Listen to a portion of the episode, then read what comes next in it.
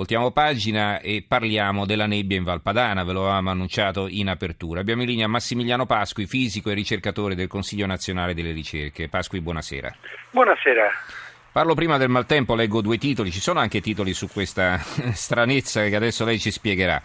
Comunque il maltempo continua a imperversare nel nord, eh, il secolo XIX ne dà notizia, pioggia senza fine, allerta in Liguria, nuova beffa per i genovesi, i contributi IMSS vanno pagati entro lunedì e non il 20.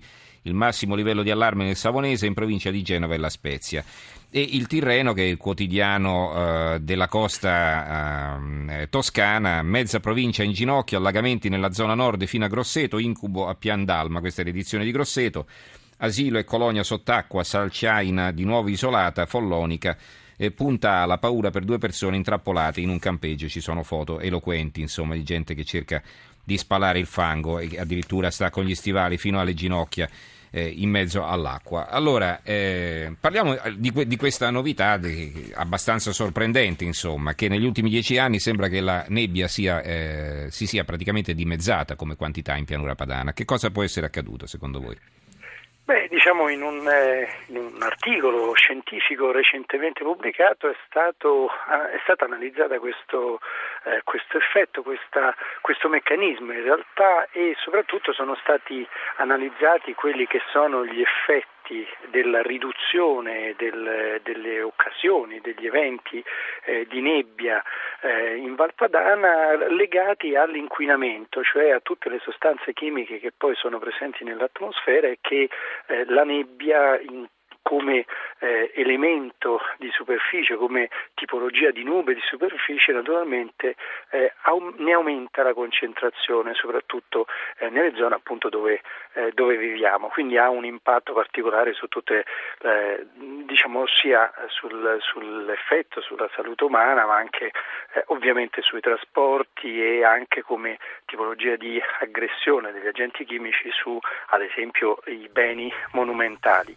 Ebbene, in questo, in questo lavoro sono state sostanzialmente messe in evidenza alcune caratteristiche proprio legate al fenomeno della nebbia, cioè della presenza eh, di goccioline eh, liquide in eh, vicinanza eh, del suolo, questo fenomeno atmosferico eh, ovviamente molto noto a tutti noi, ma in particolare in quelle zone, per esempio pianeggianti della Valpadana certo. e del nord, in cui è più frequente. Ebbene, negli ultimi eh, anni, negli ultimi vent'anni, analizzando i dati osservati, quello che si è osservato è che il numero di eventi in realtà si è quasi dimezzato praticamente e questo ovviamente è legato eh, a aspetti meteorologici, ad esempio l'aumento eh, delle temperature, soprattutto delle minime invernali, alla riduzione della, eh, della, diciamo, dell'umidità presente nel suolo, che è uno degli elementi che poi determina no, l'insorgenza di questo tipo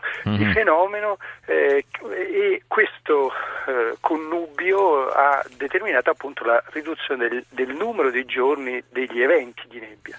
Allora, questa nebbia eh, preoccupava così tanto un tempo che addirittura a Portobello, la trasmissione di Enzo Tortora, arrivò un signore con un'idea del tutto originale. Siamo alla fine degli anni 80, degli anni 80 sì, nel 78 per l'esattezza. Ascoltiamo questa registrazione che abbiamo ritrovato nei nostri archivi. Il principio è semplice, è quello, è lo stesso che cambiare l'aria in una stanza. Che cosa facciamo noi? Apriamo o due finestre o una porta e una finestra e allora si crea una... In questo caso si crea un movimento circolatorio di aria e si cambia l'aria in una stanza. Io propongo di aprire una finestra in Valpadana, in quanto la porta ce l'abbiamo già da Trieste a, nel, nella, nella, nella, nelle Venezie e via. C'è un solo punto dove aprire la finestra. Qui, sul passo del Turchino. Che cosa intende per spianare il passo del Turchino? Abbassarlo sino al livello del mare senza tutte quelle curve. Abita della gente, credo. Sì, abita circa 4.000 persone che, che potrebbero uh, benissimo farle spostare. Ho capito, così. Ma lei si rende conto quante migliaia di persone muoiono per via della nebbia? E quanti migliaia di miliardi di danni fa, provoca la nebbia? Ma lei se ci va al Turchino qualche volta? Tutti gli anni. È ben visto? Direi di sì quando non parlo del Turchino. Eh, insomma, abbiamo sentito eh, questo che non era uno sketch, insomma, era un concorrente che si era presentato appunto a Portobello con questa idea originale di spianare una montagna in Liguria e di aprire la famosa finestra per far uscire la, la, la nebbia dalla Valpadana. Eh, Pasqui. Beh, una, un'ipotesi suggestiva. Tra l'altro eh, all'epoca avevo sette anni, mi ricordo benissimo quella trasmissione perché suscitò veramente una curiosità incredibile, anche per un bambino appunto eh, di soli sette anni. Beh, e... l'abbiamo preso tutti in giro, ma chissà che poi sotto sotto no, non potrebbe essere quella... Potre... Beh, l- il punto sostanziale è che in realtà per, eh, siccome gli eventi di nebbia sono mm-hmm. eh, favoriti dalla persistenza di, eh, dell'aria, quindi l'assoluta mm-hmm. mancanza di ventilazione mm-hmm. nei bassi strati, ovviamente creando corrente, eh, certo. creando corrente. Il problema è che non è così semplice creare una corrente su un'area così vasta, quindi mhm. diciamo non c'era un supporto neanche modellistico. Bisognerebbe buttare giù tutte le Alpi marittime, ma... il che sarebbe eh, eh diciamo far arrivare il vento dalla Francia. Abbastanza impegnativo. Mm. Marina da Venezia ci scrive: La Valpadana senza nebbia non è più Valpadana, ma non ce ne siamo accorti. Però è una bella notizia perché nella nebbia, oltre alla pericolosità sulle strade, sono presenti agenti inquinanti. Ma allora il clima sta cambiando davvero? Eh, e allora eh, ci parla poi anche di, una, di un altro uh, de, del prossimo argomento della polente Osei, ma questo lo leggeremo dopo.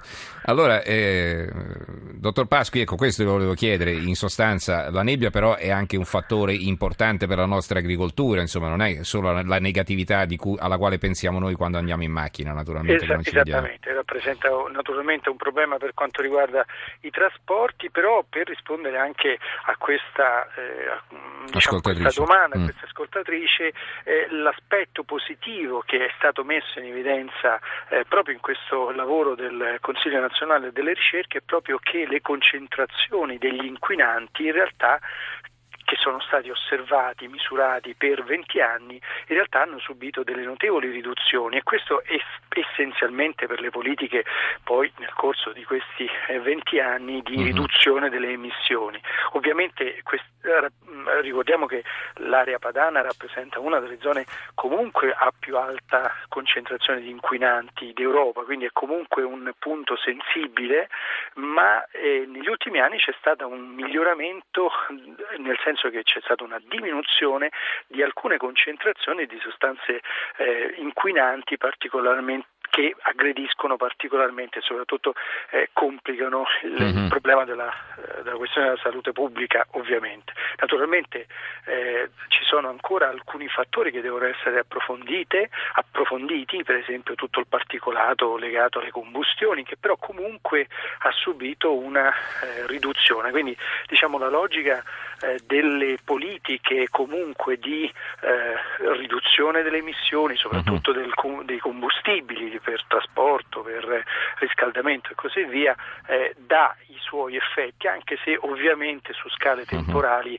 più lunghe. Quindi anche le politiche di riduzione e di eh, contenimento diciamo, delle, eh, delle, emissioni in realtà, se non su, nell'immediato, però sul lungo periodo riescono a dare delle risposte nella direzione giusta. Allora possiamo concludere dando ragione a Totò che eh, arrivando a Milano disse c'è una nebbia che non si vede, no? Perché... La nebbia c'è e non si vede. e non si vede. Va bene, allora ringraziamo Massimiliano Pasqui, fisico e ricercatore del Consiglio Nazionale delle Ricerche. Grazie e buonanotte Pasqui. Grazie a voi, buonanotte a tutti.